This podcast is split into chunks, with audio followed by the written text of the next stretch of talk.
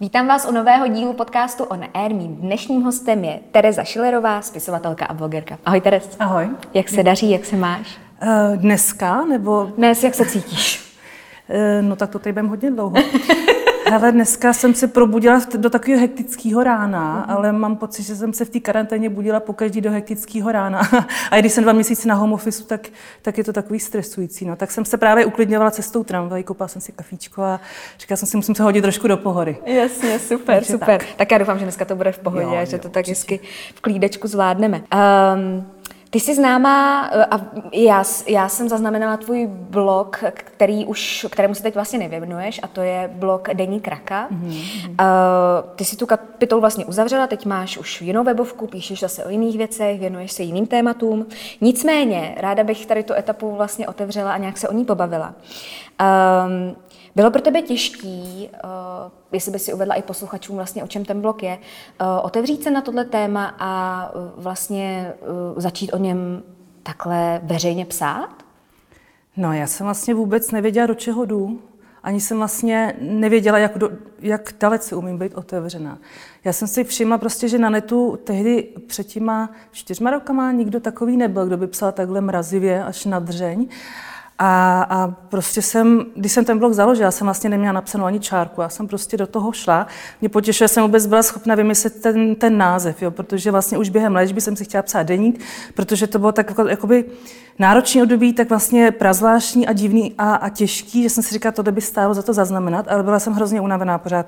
Takže jsem byla ráda, nebo spíš jsem fakt radši odpočívala a říkala jsem si, tohle jednou zrealizuju. A když přišel ten čas, tak jsem si vymyslela ten název, protože jsem měla prostě rakovinu a chtěla jsem si psát deník. Takže deník raka byla jasná volba. A, a jakmile jsem začala psát, tak mi došlo, že to bude hodně, hodně otevřený. A já jsem se toho jakoby nebála, protože já to mám ráda, já mám ráda terapii s dílením, já jsem taková jako, Lidi, co mě znají, vědí, že jako když už se bavím na nějaký téma, že klidně jako jdu co nejvíc do hloubky a nebojím se na, se na sebe něco prozradit. Já jsem se spíš bála trošku nějakých trolů jako, mm-hmm. a mhm. takových těch hejterů, protože to víme, že, jo, že Facebook je toho plný, internet je toho plný, tak jsem se spíš bála, že mi někdo napíše něco nevhodného a trefí se mi do toho citlivého místa. Ale to se naštěstí nestalo. No. Mm. Takže já jsem se to vůbec nebála, fakt se nevěděla, do čeho jdu a jako zpětně uh, sama sebe obdivuju teda za tu otevřenost. No.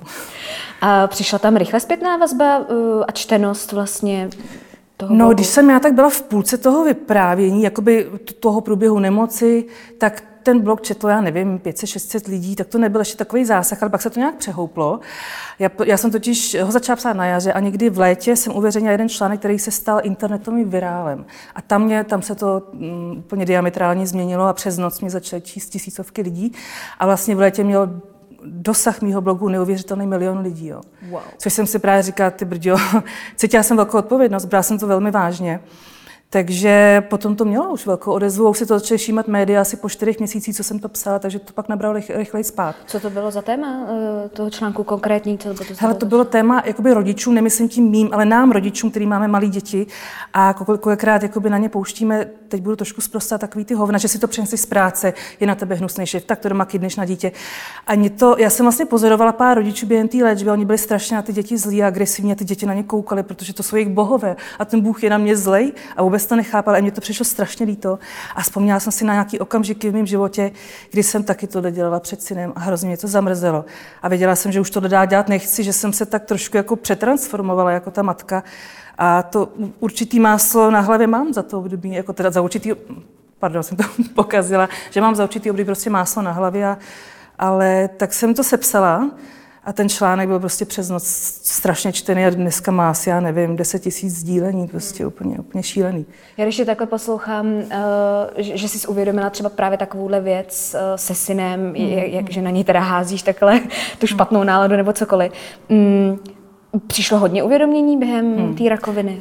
No, tak to, to, to, to určitě. Tam jsem do sebe, na sebe, do sebe začala hodně nahlížet a uvědomovat si, nejenom jak se chybám, chovám sebe destruktivně k sobě, ale že prostě uh, i to okolí se mnou tak trošku trpělo, že ty stresy si nosím domů, že dostávám doma všechny pod tlak, sama sebe pod tlak, že teda to asi není nic moc příjemného se mnou bydlet. No. Hmm.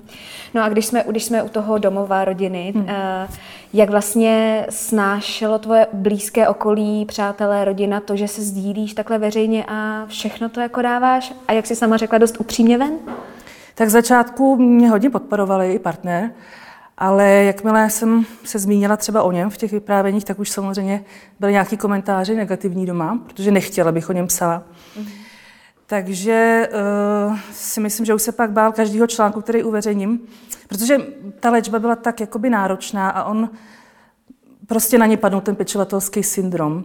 A myslím si, že to fakt není jednoduchý mít doma nikoho, kdo prodělává takhle zákeřnou nemoc. To si asi hrábne eh, nejenom celá rodina, nejenom ten pacient, ale celá ta rodina. A bylo to asi pro ně velmi nepříjemné a měl mi obrovský strach a asi to neuměl vyjádřit tak, abych tomu porozuměla. Takže tam začaly nějaké třecí plochy. A já jsem vlastně v té první knize Denní kraka popsala, že tam začaly nějaké hádky a konflikty. Partner to nebyl rád, ale já jsem to cítila, já jsem to tam nechtěla nandat, ale cítila jsem, že to je prostě součástí toho příběhu, bez toho by to nebyl celek, jo? bez toho by to nebyla taková pravda. A já jsem to v té knížce nandala i sobě, že protože tam o sobě mluvím taky, že jsem se nechovala kolikrát dobře a nikdy jsem byla nepředvídatelná.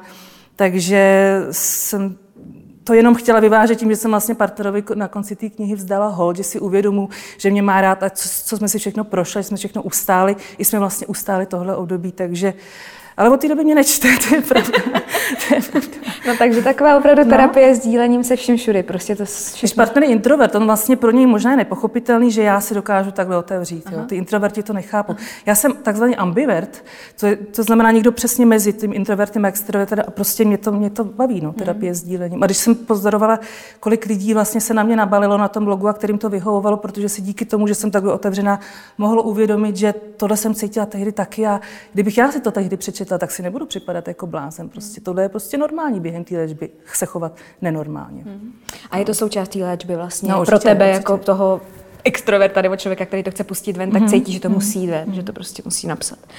Eh, jak reagovali jako příkladu lékaři nebo zdravotnictví? Sešla, jako, setkala se vůbec s tím, že by reagovali na tvoje články a na to, co ty, nebo na knihu, co, co si třeba, nevím, napsala o zdravotní péči? Nesetkala, protože když jsem se léčila, tak jsem nic nepsala. Že? Mm-hmm. A potom si myslím, že to nevěděli. Tam, kam, kde jsem se léčila, Mm, tak si nemyslím, že by někdo věděl, že píšu blog, protože mi to nikdo ani nedal nějak jakoby najevo. Mm-hmm. A je pravda, že možná jsem se toho i trošku bála, no, protože tam byly takový těžké okamžiky.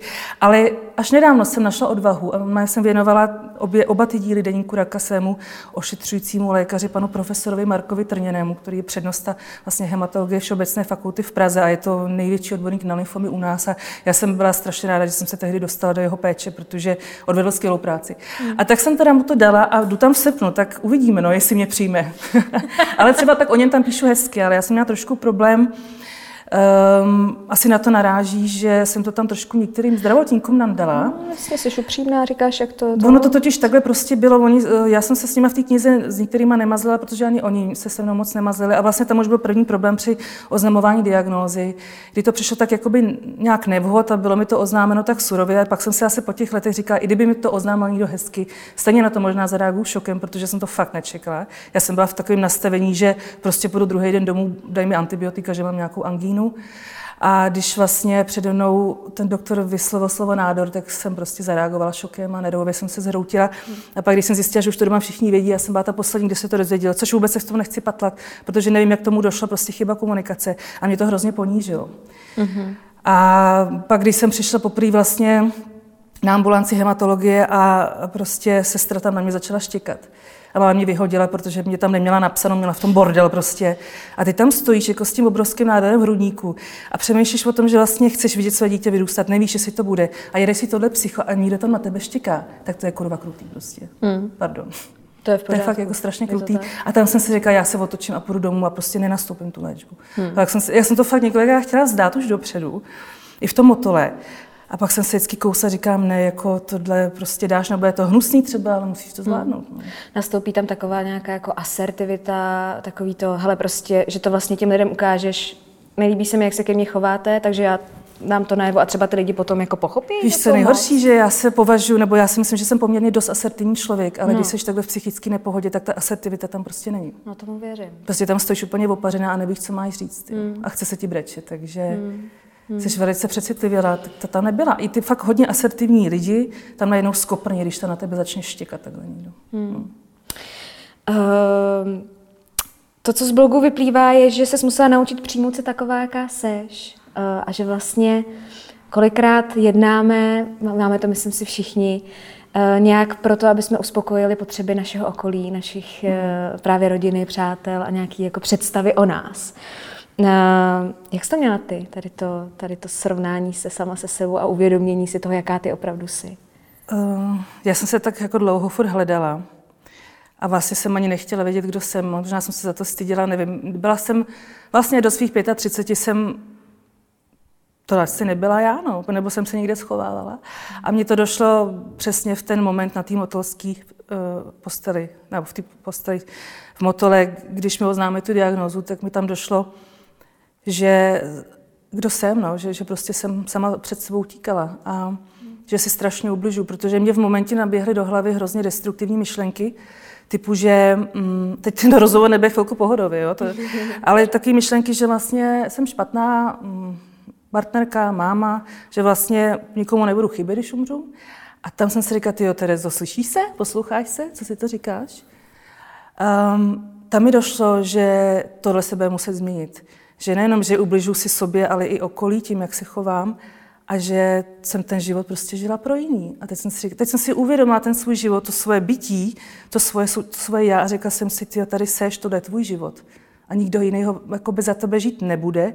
A tam mi došlo, že to bude velká dlouhá cesta, taky, že byla. Hmm. A tam to začalo, tam to začalo. A kde se to podle tebe teda bere, ty, to, že, to, že vlastně člověk vůbec jako nepřijím, nebo nežije ten svůj život jako plně s tou svojí identitou? Je to výchova? Nebo kde, kde to vlastně všechno pramení? A že to trvá právě třeba do těch 35 let, že si pak jako musí přijít ten, ta, ta rakovina a ty zhrneš. Počkat. Kde je no. Tereza? Jako? Já vždycky říkám, ještě než ti na to odpovím, že nemusíte čekat na to, až přijde rakovina nebo něco zákeřného. Jo. Fakt to není nutné. Dá se to i bez toho. Já bych si život bez rakoviny uměla krásně představit. Jo. Jako fakt e, mi spíš hodně vzala, než dala, teda jak lidi říkají, nedala mi nic, rakovina hnusná, prostě rakovina děvka. Ale to byla velká facka.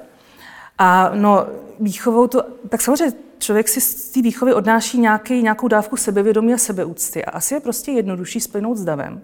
To je bezpečnější, že jo, než prosazovat vlastní nádory a být individualita Řekla nádory. Řekla si nádory, ale jako tematicky dobrý, ale myslela si názory. My všichni ti rozumíme. To mi často slává, že mám vlastní nádor než názor. Takže jako je to asi jednodušší spinout s davem, najít si třeba nějaký vzor, podle, toho se, podle kterého se člověk chová a přizpůsobovat se ostatním, než prostě být ta individualita a mluvit sám za sebe. No. Takže jsem prostě se spíš schovávala v tom davu. No, hmm. no nicméně, když jsi z něj vystoupila a začala si vlastně teda projevovat své hmm. názory, své potřeby a začala si teda uh, si říkat, OK, tak tady jsem já, tak tady mě máte, tohle jsem hmm. já. Mhm. Jak na to lidi reagovali? No, um, tak to si říkala, jsem se asi úplně zbláznila, že když jsem najednou začala být své, protože předtím jsem byla víc oblíbená, že Ono to je jednodušší, když jako jsme s tím davem a teď vyhovuješ každému, tak o tobě všichni hezky mluví, ta Tereza taková ochotná. To.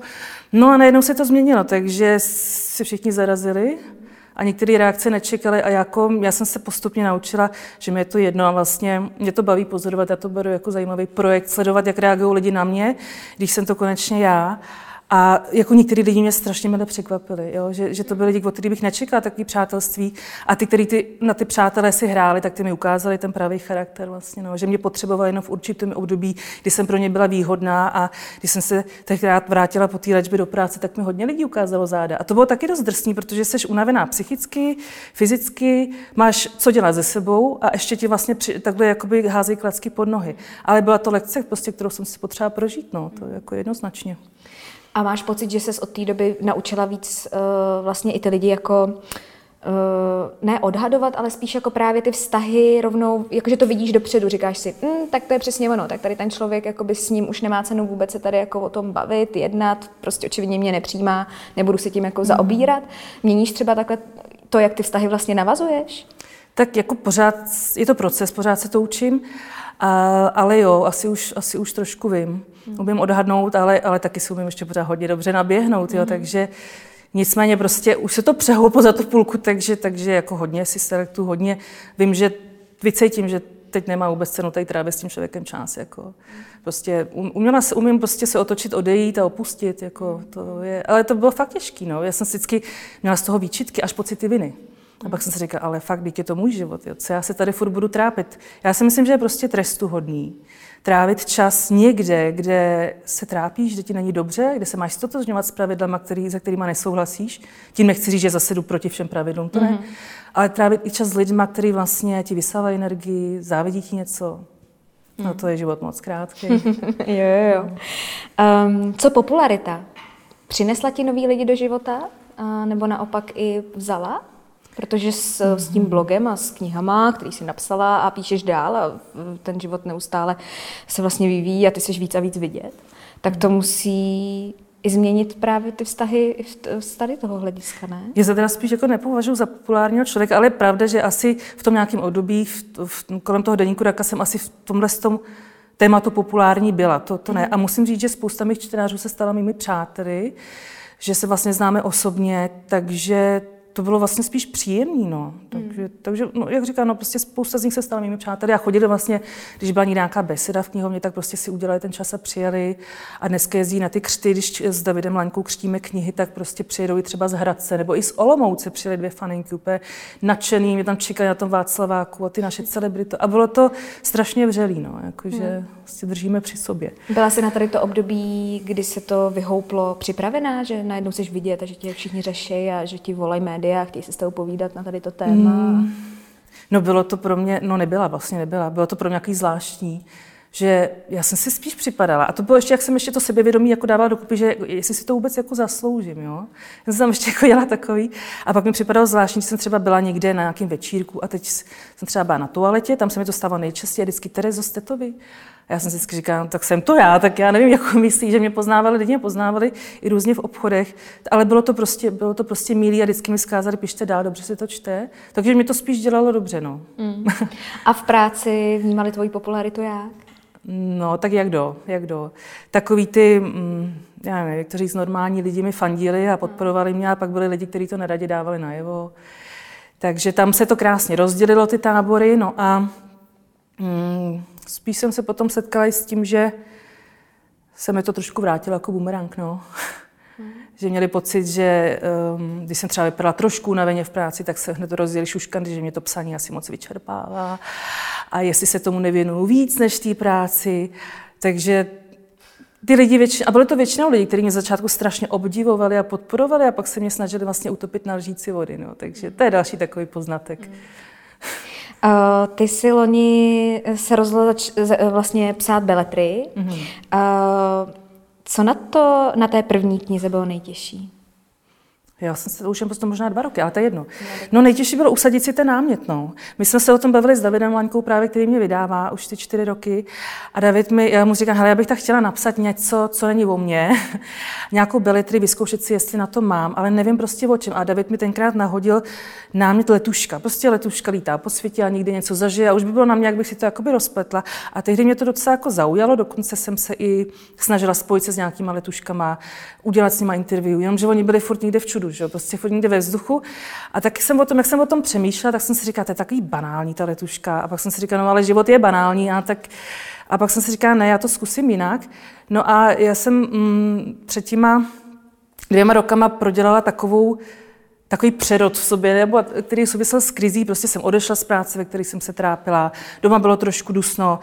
A tak jsem potřebovala si pár věcí jako v sobě objasnit a, a dělala jsem mi takový nějaký různý hovadiny a, a, vlastně jsem zjistila, že jsem se inspirovala sama sebe pro napsání té knihy, že vlastně to nosní téma potom byla krize středního věku, když to takhle řeknu, kdy člověk prostě dosáhne nějaký, už se blíží té 40 a říká si, já bych chtěl ještě něco pořádně zažít a teď prostě se objevíš na cestě, která ti jasně nedává smysl, přitom máš pocit, že se cítíš strašně dobře a děláš hrozný hovadiny, takže se zase vrátíš na zem po nějaký době a a pak jsem o tom vlastně mohla napsat tu princeznu psycho. No. no a teď právě jsme u toho názvu. Jak, jak, jak jsi na něj přišla? To je dobrý název. Ale eh, pozdě jsem na něj přišla, jsem byla v půlce psaní, když ta kniha měla furt pracovní název Krize středního věku. Mě to úplně strašně jako znervozdělalo. A teď najednou tam byla jakoby situace, kdy ta hlavní hrdinka jako přemýšlí, že si nechá udělat tetování protože já jsem tenkrát procházela těma tetováníma, tak jsem si říkala, to tam musím jako jít A já jsem mi vymyslela, nebo jsem si na internetu googlila různý symboly tetování. Jo, takový tam byly, já už si nespomínám, co to bylo. A narazila jsem na motýla, tak jsem si proklikla, co znamená v tetování, nebo co znamená symbol motýla. A teď jsem si jako četla, četla a najednou tam byl vlastně příběh princezny Psyché, což byla v řecké mytologie princezna, do které se zamiloval Eros, což byl mm, syn bohyně Afrodité. A ona byla vždycky spodobňována jako by lidský motýl. A já jsem si říkala, psyche, princezna psyche, psyche je duše, no tak moje hlavní postava je velmi oduševnělá, jenomže ona je psycho, ona není psyche a byla princezna psycho. Takže tak je to vzniklo. No. Takže řecká mytologie mi pomohla. Aha. Um, ty, už si to, ty už si to sama řekla, že jsi chtěla napsat knihu, která není o tobě. Nicméně, hodně se prolíná s tím, co jsi zažívala. Tak do jaký míry je a není o tobě? Všichni mě podezřívali, dávali mi lampičky do obličeje, jestli jsem to já, nebo je to tak, 50 na 50 si myslím, že já jsem se inspirovala pro, pro, pro ty myšlenky, tý post, nebo takhle, tu postavu jsem vlastně inspirovala sama sebou, že jsem mi dala hodně svých myšlenek, ale to, jak se odvíjí život v knize, už potom není můj, ale lidi o tom často přemýšlejí, prostě, co tam je všechno konkrétně z mého života, protože byli zvyky, že pořád píšu autobiografii, byli zvyky, že se vypisuju ze všeho.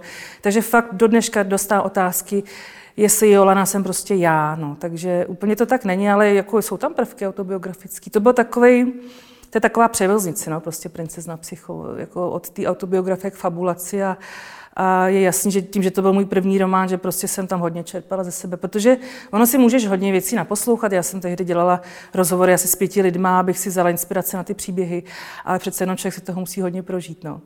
Takže takový ten zmatek té Jolany, ta, eh, nebo ta psychická labilita někdy, tak to si myslím, že to je čistě autobiografická jako určitý období. Teď eh, taková otáztička tady na tělo. Dost často se stává, že když eh, veřejně známá osobnost, konkrétně tedy žena, přizná, že má pozitivní vztah k sexu, tak se začnou rojit nabídky, lidi na to reagují. Zažila si to taky? No, nevím, jestli si na to někdo myslel, ale nic takového mi nepřišlo teda, no. no, je, mě spíš čtou jako ženy a muži tam nějaký jsou. Je fakt, že některý mi poslali spíš takový pozdrav, jako, ale nikdo si nic netroufnul, takže konkrétní nabídka nebyla. Mm-hmm. Jestli chceš mhm. slyšet tohle, mm-hmm. tak ne. No. Dobře, tak to bylo rychlý a jednoduchá odpověď. Um, Právě v Princezně psychózy se dotkla i tématu, eh, kterému se vlastně věnuje potom eh, další kniha Boomerang, mm-hmm. a to je domácí násilí. Mm-hmm. Tady doufám, autobiografie žádná se nekoná, nebo? Ne, ne. Takhle, já, já jsem, když jsem si tohle téma studovala, domácí násilí, tak uh, jsem mm, se setkávala hodně s odborníky a vlastně tam mi došlo, že každý z nás jsme prožil nějaký násilí ve vztahu. Nemyslím vážný, ale takový, ať už to jsou hádky nebo psychické vydíračky, takový, jak si ty lidi někdy deptají na zájem. I to je vlastně určitá forma násilí a že vlastně až 50 těch mladistvých vztahů zažije násilí, jo? což jsem si taky vzpomněla, že tam taky byly takový vyhrocený momenty, ale vážný domácí násilí jsem si fakt jako neprožila naštěstí, takže to jsem si musela hodně, hodně nastudovat. No. Ale ještě ty jsem udělala takový oslý můstek, že já vždycky v každé knize se vlastně odrazím do toho, do té další. Jo? Že tohle, já jsem tehdy nevěděla, že Boomerang bude kniha o násilí, ale uh, tehdy vlastně jsem se navázala už během té princezny na lidi, na psychologii, který mi vlastně pomohli tohle téma rozvinout a, a zaujalo mě. Takže jsem zjistila, že se vždycky odrážím v té knize dál a dál a dál. No. Mm. Uh, to sbírání těch osobních zkušeností od různých žen, uh, muselo být těžký se s těma ženama vlastně jako sednout a teď jako jim pokládat ty opravdu otázky na tělo, velmi nepříjemný, který v nich mm. museli vyvolávat i zajímavé emoce.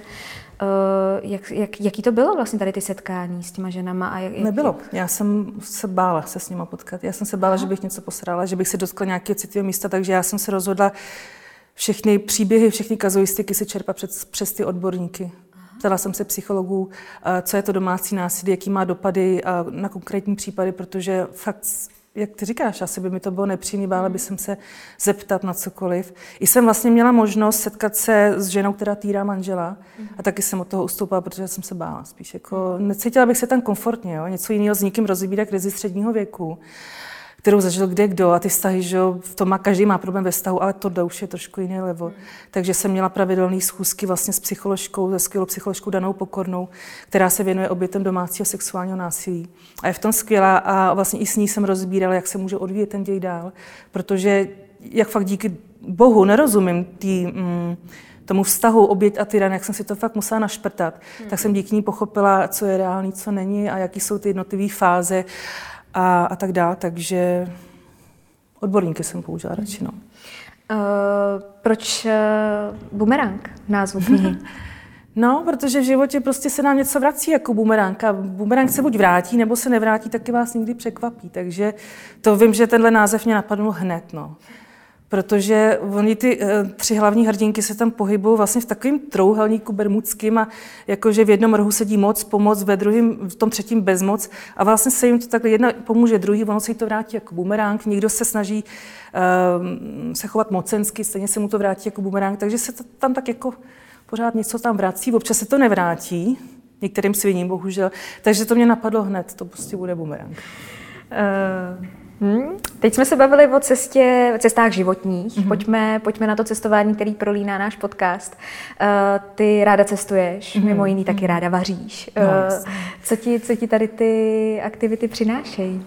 Co na nich máš ráda, proč? Tak na vaření je to, když mám, musím mít na to teda hodně času, jinak je vaření potom stres a neužiju si to, tak je to prostor pro kreativitu, prostor prostě se uvolnit. A já mám ráda dobrý jídlo, mám ráda, když to vypadá hezky na talíři, mám ráda hezky jako servis, takže to si prostě užívám. A třeba během léčby, když jsem byla onkologicky nemocná, tak já jsem pořád vařila.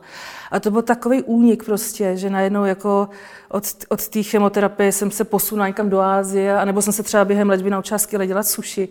Takže to mě prostě zachraňovalo. Já, jako kreativita je pro mě něco, co mě naplňuje a cestování, tak jako už jenom ta cesta je dobrodružství. A já se přiznám, že cestu se zase za tím jídlem hodně, no, že třeba máme rádi Thajsko. A to jsem se chtěla zeptat, jestli no, to právě no. propojuješ, protože já to mám moc ráda, když někam dorazím, tady vždycky zkouknout, kam musíme no, no, jako no. zajít a protože ochutnávám tu zemi, že jo? No určitě, takže vlastně street food, že jo, tak to mě, to mě strašně bavilo, nebo když jsme třeba byli i v Amsterdamu, tak jsme tam vlastně furt něco jedli, takový, jakože kamkoliv jedu, tak vždycky se zajímám hlavně o to jídlo, no. Mm-hmm. Uh, podle čeho si vybíráš, kam vyrazíš, kam bude tvoje další cesta? Máš nějaký jako nějaký postup? Jak, jak, jak si eh, vybíráš? Tak podle toho, kolik je peněz. Základ je, co přijde na účet. A tak uh, tak musíme se dohodnout, že doma společně, že to chceme. A přiznám se, že třikrát po sobě zvítězilo to Thajsko. A měli jsme vlastně letět i letos, ale díky uh, tomu covidu se to zhatilo. A já jsem vlastně nakonec byla ráda, mě se prostě tentokrát do Thajska nechtělo, protože už jsem nějaká stará a ta cesta tím letadlem je na mě dlouhá. A jelikož prostě nemůžu cestovat v biznisu, tak já prostě, my tomu říkáme prasečák, to asi všichni ty ekonomické třídě, tak jsem se na to úplně necítila. Chtěla jsem hrozně do Řecka na Rodos a tak to se tak teda nepodařilo tenhle rok, tak uvidíme příští rok. Chtěla bych Řecko zkusit. Já nevím, já si vybírám, mm, Musí tam být toto dobrý jídlo, hezký moře. A jako dřív jsme byli baťuškáři a třeba, když jsme měli popít do Thajska, tak jsme ho sjeli od severu na jih. A jenom, že to nám bylo 30, že jo, a prostě dneska už jsem taková, že se radši jako zrelaxu a musí tam v tom hotelu být teplá voda už a, a chci mít klid, no, prostě. Takže podle, no, takže podle toho už vlastně jsou takový jako už, už to není takhle akční, už prostě s sebou někde fláknout a, a číst si knížku a pohoda jazz. No. A když říkáš batuškáři, eh, co nejvíc pankovějšího jste takhle třeba podnikli? Společně s manželem teď se bavíme? No, no, no, nebo, s partnerem to Thajsko, ale třeba můj partner je velký dobrodruh, ten vlastně v době, kdy já jsem studovala na gymnáziu, jak steklá, tak on si jezdil, on vlastně jel uh, do Indie s kamarádama po zemi. Takže vlastně tenkrát před z Afghánistán, Pákistán a tak dál, takže to byl nějaký rok 96 a byl tam vlastně dvakrát a byl tam asi na čtvrt roku. Takže on je v tomhle velký dobrodruh, dobrodruh a je to na něm vlastně vidět vždycky v těch dalekých destinacích, že on nejenom, že s těma místními lidsky se velice rychle zpřátelí, ale že prostě to umí být v zahraničí, umí si to tam užít, no, hmm. takže to... Jak to, jak to máš třeba v té destinaci, nevím, když dorazíte eh, na nějaké místo, ty víš, že tam chceš obejít ty restaurace, mm-hmm. co třeba památky a všechny takové ty věci jako mascí, máš pocit, že to všechno musíš vidět a stihnout za tu dobu, co to tam Lonely Planet s náma byla vždycky jako, my jsme podle Lonely Planet hodně a vždycky jsme fakt se snažili vidět toho dost, jo, třeba když jsme byli v Bangkoku, tak samozřejmě vidět ty nějaký známý chrámy a tak. Takže určitě, určitě jsme se snažili. A o to víc jsme vyčerpaný byli teda. No. Takže jsme si vždycky třeba dali, já nevím, mm, první dva, tři dny jsme trošku tu pásmovou nemoc zpracovávali a pak jsme to jako rozli ve velkém, pak třeba byl týden, že jsme si někam um, jakoby eh, jsme se šíbili někam na ostrov, tam byl relax a pak jsme se třeba se vrátili do Bangkoku a pořádně jsme to tam prolezli a Jo, já myslím, že by bylo jako škoda, když už tam člověk je, to jako nevidět. Jako pokud člověku nechytnou záda z toho batohu, tak jako jsme tam nachodili jako stovky kilometrů. No. Co, co zase zpátky k tomu té životní cestě, co se stíháním všeho v životě? Máš pocit, že musíš všechno stihnout? Takový ten tlak? Hele, někdy jo, no. A to je přesně ono, když se dostanu pod ten tlak, kde je to úplně zbytečný, takže pak si vždycky řeknu, protože já, jsem, já mám docela, což je výhoda, mám určitou dávku sebereflexe, takže si vždycky říkám, co to zase děláš, kam se to zase řítíš, takže si to jako, taky si zase vždycky popovídám. A pak opravdu vypíchnu si z toho dne jednu, dvě důležité věci, které mám udělat. A ty ostatní jsou prostě podružní. A protože nedá se stíhat všechno. Jako, a já jsem zjistila, že během té karantény jsem si kolikrát stylizovala do role nejenom služky, ale stofordský paničky. Jo. Že prostě jsem dělala mraky věcí za ten den a pak jsem se začala hroutit už z drobností. S říkám, dobře ti tak, jako nemusíš to dělat všechno, tak bude doma bordel, no a co. Takže já razím heslo, že fakt ženská jako není robot a stačí, když se bude věnovat naplno dvěma věcem v ten den a na ostatní prostě ostatní věci musí počkat. No. Hmm to asi o tom si to jako fakt dovolit. Hmm. Já nevím, co, co blbnem. Furt. nevím, nevím, ale asi to máme v sobě zakořeněný, možná tak nás vlastně vychovaly ty normalizační matky, nebo aspoň nějak k nám se tak, nebo k ním se taky vlastně k mojí mámě přistupovala jako k těm dělnicím, která prostě uh, musí furt být zapřažená a, a vlastně takhle nás asi vlastně v tom vychovala. Hmm. No. Hmm. Uh, máš doma syna v teenagerovském věku. Uh, jak on vlastně snáší tvoji popularitu? Dobře, že, jako, mm, no já si ji neuvědomuju, ale on mě tak bere, mami, ty jsi slavná. A já říkám, nejsem to ne, ale on, on mě určitě obdivuje, velmi podporuje a myslím si, že, nebo cítím to tak, že jsem pro něj taková kučá inspirace. Vždycky říkám, mami, já prostě taky chci v životě dělat to, co mě baví. Jo, jakože prostě si tohle uvědomuje, že nemusí dělat jakoby nikde v kanceláři, nic proti kancelářím, ale uh, jsou i lepší místa na světě a že prostě fakt může se věnovat tomu, co ho baví a rozvíjet prostě sám sebe. Takže už mě hrozně podporuje a hodně si spolu povídáme a o tom, co by on chtěl jednou dělat. Takže spíš on má představu, že bude jednou strašně populární, jako jo. takže že bude ten slavný youtuber prostě a včera mi říkal, že mi koupí, ne, že, že bude mít Mustanga a bude mě vozit do práce, aby jako kolegyně čuměli. Říkám, počkej, já budu chodit do práce ještě, ne, snad mě budeš vozit někam jako na kosmetiku. Jo, tak jo, klidně. Takže on má jako jasný představy, že bude bydlet se spolužákem, on mu bude editovat videa, už ví, jaký bude mít auto a já si vždycky říkám, chlapče, trošku brzdi. No, tak to je ta hezká dětská naivita. Jo, teď mě napadá vlastně otázka eh, výchovy jako syna. To musí být docela, docela těžký, že teď si, ty už si vlastně zmínila jednu věc a to je, že přesně se ty holky jako furt doma, všechno hotovo, všechno uklizeno, všechno připraveno. E, jak třeba tohle prolínáš do té výchovy syna, jako ukazuješ mu, že hele, to je to prostě pohodička, od teď už nic nedělám, to už jako děláš ty, nebo jak to máte nastavený doma? Hele, já začnu tím, že jsem strašně chtěla kluka, protože jsme byli doma sami ženský, tak to byla tak drsná zkušenost, že jsem se hrozně přála syna, když se mi to splnilo, tak to bylo super. Protože prostě ta, ten vztah, ta matka a syn je tak nějaký, jakoby, si myslím, lepší než ty mámy a dcery. A, ale jako být mámou je hrozně těžký. No. Tak on má od nás jako takovou benevolentní výchovu, ale ví moc dobře, že umím i seknout jako po něm. A já jsem, já jsem trošku vykročila z toho kruhu výchovy, jako že se nechovám tak jako moje máma, a že jsem šla úplně jinou cestou a umím být na něj tvrdá, umím být na něj pes, ale taky jsem pro něj jako velká kamarádka, takže mu to vždycky jako vyvážím a on ví, že, že mi může říct všechno. Takže si fakt jako hodně, hodně povídáme a podnikáme spolu všechno, jsme tak jakoby na stejné vlně. A on ve mně má velký jakoby vzor, já to z něj cítím a tohle mi říká, mami, jak to, jak to jako děláš, že stíháš práci, stíháš to své psaní, stíháš se mnou dělat školu a tolik věcí, jako ty jsi prostě skvělá. A mě to vlastně hrozně potěšilo, že si to uvědomuje, že to řekne 12-letý kluk takhle nahlas, takže si myslím, že máme prostě hezký vztah. No. To zní hezky, to je úžasný, to, to určitě, no, jako, tě takhle pochválí. No, no, já jsem zjistila v té karanténě, že ho mám fakt ráda, Uh, taky jsem si říkala, že se modlím, aby jednou napsal knihu o mně, protože jsou tam jako i nějaký uh, taková odvrácená strana moje, tam je, jsou tam taky temné stránky, ale že on je fakt jako dobrý parťák. No. A já si jenom doufám, že mu to vydrží. On vždycky říká, mami, já taky doufám, že budu takhle furt fajn, abych strašně byl nedat nějaký morous nebo tak.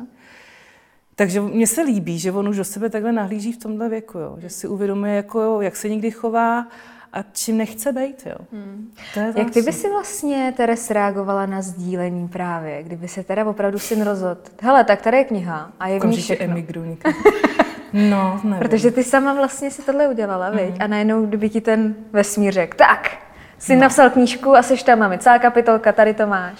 Já se to uvědomuji tím, že já teď píšu takovou knihu o ženských vztazích a hrozně se mi tam prolíná ta máma, že a ségra. A že to bude taky vlčí vztahy prostě. Ty, ty, prostě že u nás v po ty generace, tam ty generační přenosy, prostě to byly vlčice, jo, a nechovali se k sobě ty ženský hezky moc. Já si myslím, že ženský by mě držet při sobě. A já se snažím jako s tím synem prostě držet tu jednu basu, ale prostě tím, že mám i svý jako negativní stránky, že jsem prostě cholerická, eh, hysterická, umím to doma rozbalit, jo, udělat slušnou scénu, tak si myslím, že za to, tohle se mu asi na mě nelíbí a, a v ten moment vidím, že je ze mě úplně vyštreslej a já se za to stydím. Jo. Já to nedělám, protože bych na sebe chtěla strnout uh, pozornost, je to něco, co, co bych se měla odnaučit, ale obávám se, že se to nestane. Takže vím, že to se mnou nikdy nemá těžké a že fakt mámou, být mámou jako je hrozně těžký a že já jsem měla v určitým období tendenci to všechno hodit na mý rodiče, to je jejich chyba, jak mě vychoval. A čím jsem starší, tím zjišťuju, že ono to není úplně tak, že za všechno může matka. Jako, ta máma dělá vždycky všechno, co může. Jo. A to, že to dělá někdy blbě, je prostě fakt, že neuspokojí kolikrát tu potřebu toho dítěte tak, jak si ono představuje, co se prostě děje a, a to dětství je vlastně hnusný tím pádem. Ale já si to jako uvědomila, když mám pocit, že jsem něco posrala, tak prostě za ním jdu a řeknu mu to. Ale teď jsem se asi nezachovala úplně ideálně, to nemusíš po mně opakovat. Mm.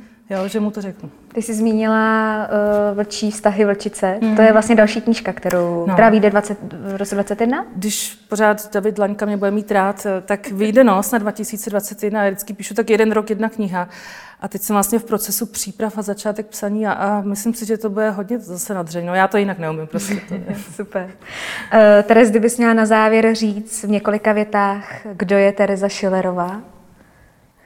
Hele, tak Tereza Šilerová je určitě, si myslím, statečná ženská, pracovitá, houževnatá, matka, partnerka a taky jako by ženská, která se nebojí riskovat, ať to stojí, co to stojí. Myslím si, že jsem ženská, která umí, umí přijmout odpovědnost za to, co dělám. Byť to někdy stojí hodně slz. Um, je to ženská, která má v sobě hodně strachu, a hodně úzkostí a která prostě je hysteric, vášnivá hysterka a velká cholerička na v určitých momentech. Takže to je super kombo, si myslím. krásný, ale krásně zároveň přijde, že to souzní s tím, co jsi říkala, že se člověk přijme a mluvíš o tom. Jo, jako já jsem se přijmula, ono je důležité přijmout takhle, já se říká vždycky překročit svůj stín, ale ono je důležité to přijmout, což znamená, že se v oskytné situaci si řekneš, hele, víš, že se byla kráva včera třeba, jako víš o tom, tak si to, tak, to přijmout vlastně i tyhle ty negativní věci. A já jsem přijmula to, že prostě já jsem ta skutečná princezna psycho a že prostě hýřím emocema a, a prostě to k mému životu patří a jiná být nechci. Jo, takže Super. Tak já ti Teres přeju, ať si nadále uh, princezna psycho sama sebou. Já se to nestupňovala. ať, si, ať, ať, ať si dál tvoříš, ať ti baví psát, protože očividně, jak říkáš, nadřeň a jde ti to. Mm. A mm. sledovala jsem na Instagramu, že sdílíš uh, vždycky, jak jsi sedla k tomu a teď to tam sázíš, takže to je skvělý, to ti moc přeju. No a vám posluchačům eh, moc děkujeme za poslech a ti z vás, kteří by si chtěli eh, poslechnout, co Teres poslouchá, takže hodně poslechu, tak se podívejte dolů k nám do popisku a budeme se těšit u dalšího dílu podcastu On Air.